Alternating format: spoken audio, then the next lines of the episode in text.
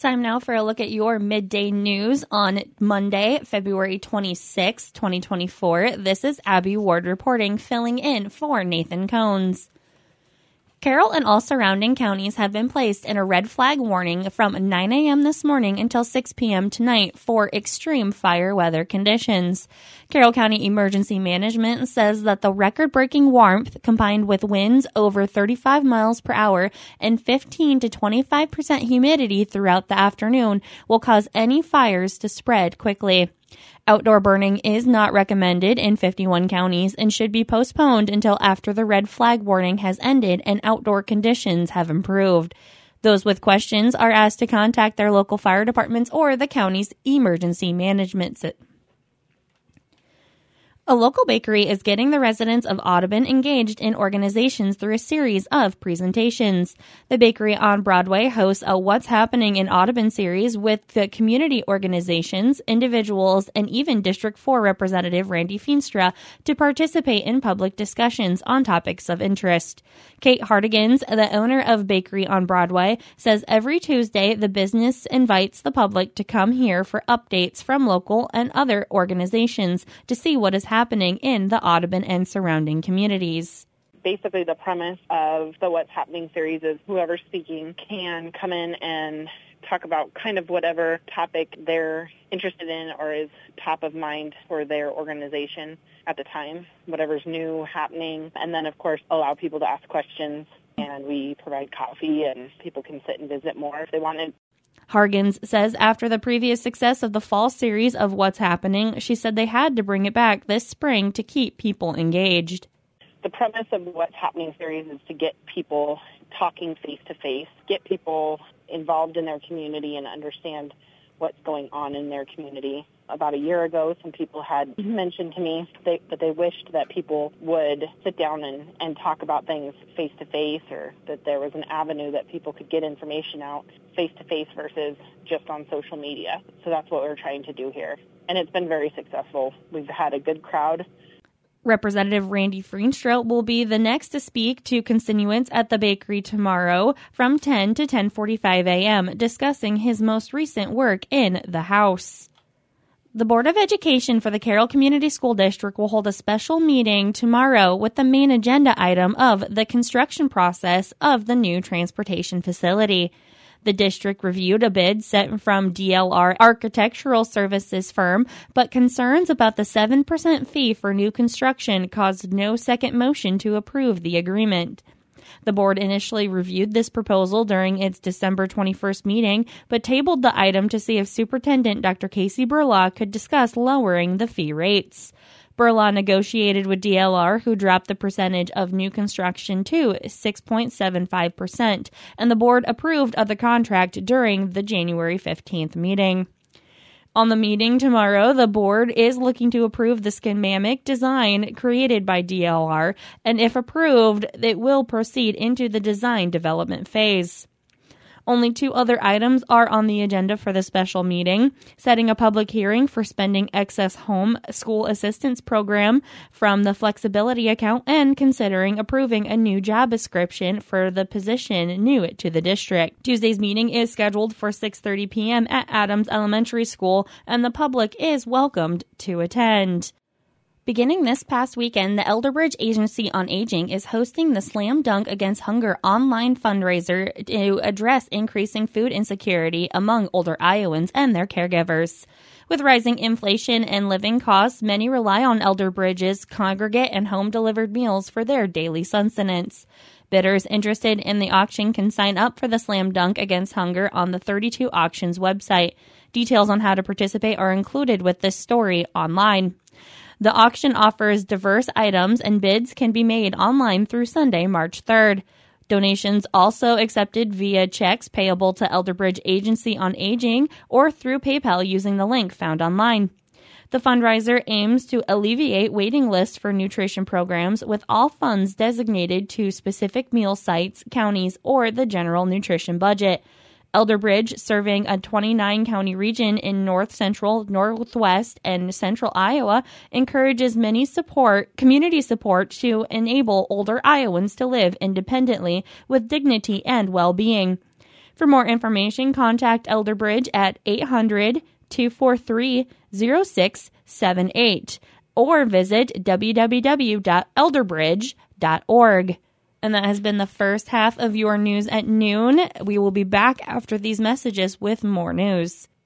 Your ag business is specialized and your needs are unique to your operations. That's why Heritage Insurance and Real Estate works with Nationwide to help identify those needs and provide the adequate coverage needed to protect your risk. Whether you're a feed, seed, grain, or fertilizer dealer or have operations involved with agriculture, Heritage Insurance and Real Estate can assist your operations with the specialized coverage that you need. We will protect your operations so you can continue to do your business. Contact Heritage Insurance and Real Estate, your only local premier certified agency at any of our three locations, Audubon, Coon Rapids, and Jefferson. Products are underwritten by Nationwide Company affiliates, Columbus, Ohio.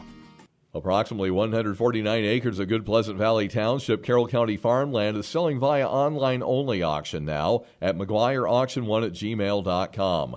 Bid and buy at your price for this tract located just north of Willie, which has a C S R two of sixty-three point four. Bidding closing on March fourth at seven p m For questions, call Marty Boyle at McGuire Auctions, seven one two, two one zero, three one three eight. Bid now at McGuire Auction one at gmail dot com.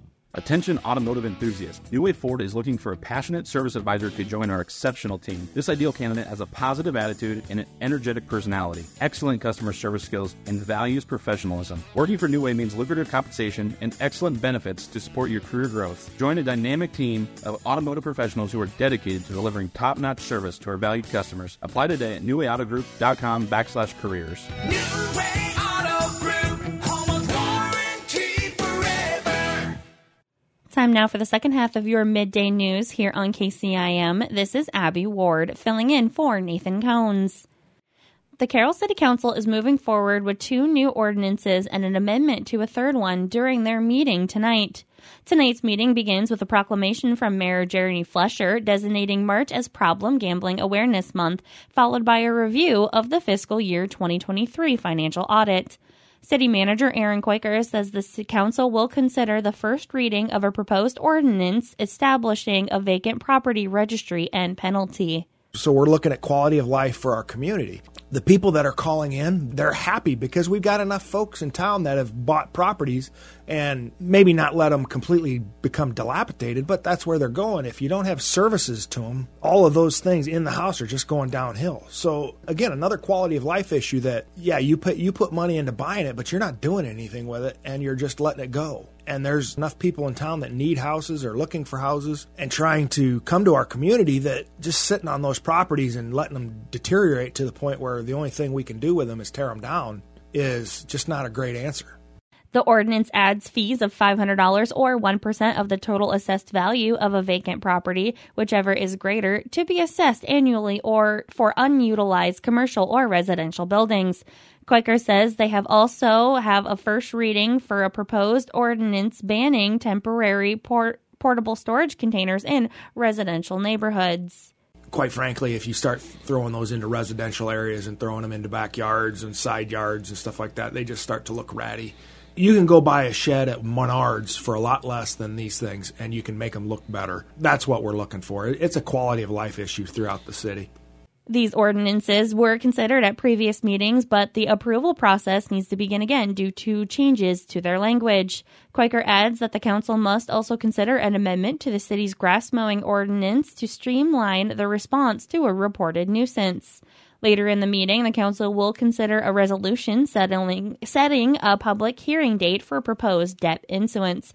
The council will also set a public hearing for the fiscal year twenty-five proposed property tax levy, which is decreasing from twelve point one six zero four six from fiscal year twenty-four's twelve point one six eight four four. It used to be the max levy is what they called it. They turned it into the Consolidated General Fund Levy. That's what it's called now. And so public hearing is on the Consolidated General Fund levy. And so that'll be all of the funds that the state legislature collapsed into one levy that we will uh, are setting. This is where we're projecting our levy to be. And once we set that levy, we cannot go any higher. Other items on today's agenda on other items on tonight's agenda include a rezoning request for Carroll County's Redemption L L C, a contract amendment for the C A A T six coordinator agreement, and a sixteen thousand dollars change order for the Carroll Recreation Center improvement project. The council convenes at five fifteen p.m. this evening at Carroll City Hall. The meeting is open to the public and will be live streamed via the city's YouTube page. Links to the complete agenda and video are included with this story on our website.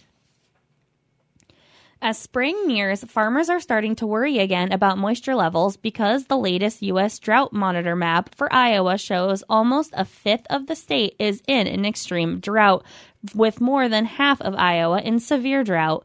Angie Reek-Hines, a field agronomist with Iowa State University Extension and Outreach, says it's been one hundred ninety some straight weeks of drought for the state, and planting season is just a few weeks away. We hope we get some more rain before we get in the field, definitely. But if we don't, we're going to really need some very timely rains throughout this growing season to keep enough water supplied to those crops, right? We just don't have a whole lot in our soil right now, or subsoil, that those plants can draw from. Even with several heavy snows in January, and February is wrapping up warmer and drier than normal, which is worrisome for farmers. They're concerned. They know they can't do a whole lot about it. If anything, farmers are always hopeful about moisture. There might be some ways we can manage that going into spring. We can think about if we can actually go in and plant without having to do any tillage that would dry out soils even more. Forecasters say there is a chance for a mix of rain and snow this week, next week, but it will likely won't be significant enough to make a dent in the drought. We should probably think about if we have cover crops out there, um, if we want to terminate them a little bit earlier than usual so they're not pulling as much moisture out of the soil. That's something to think about. March nineteenth is the official first day of spring. And that is the second half of your midday news here on K C I M. This has been Abby Ward reporting, filling in for Nathan Cones.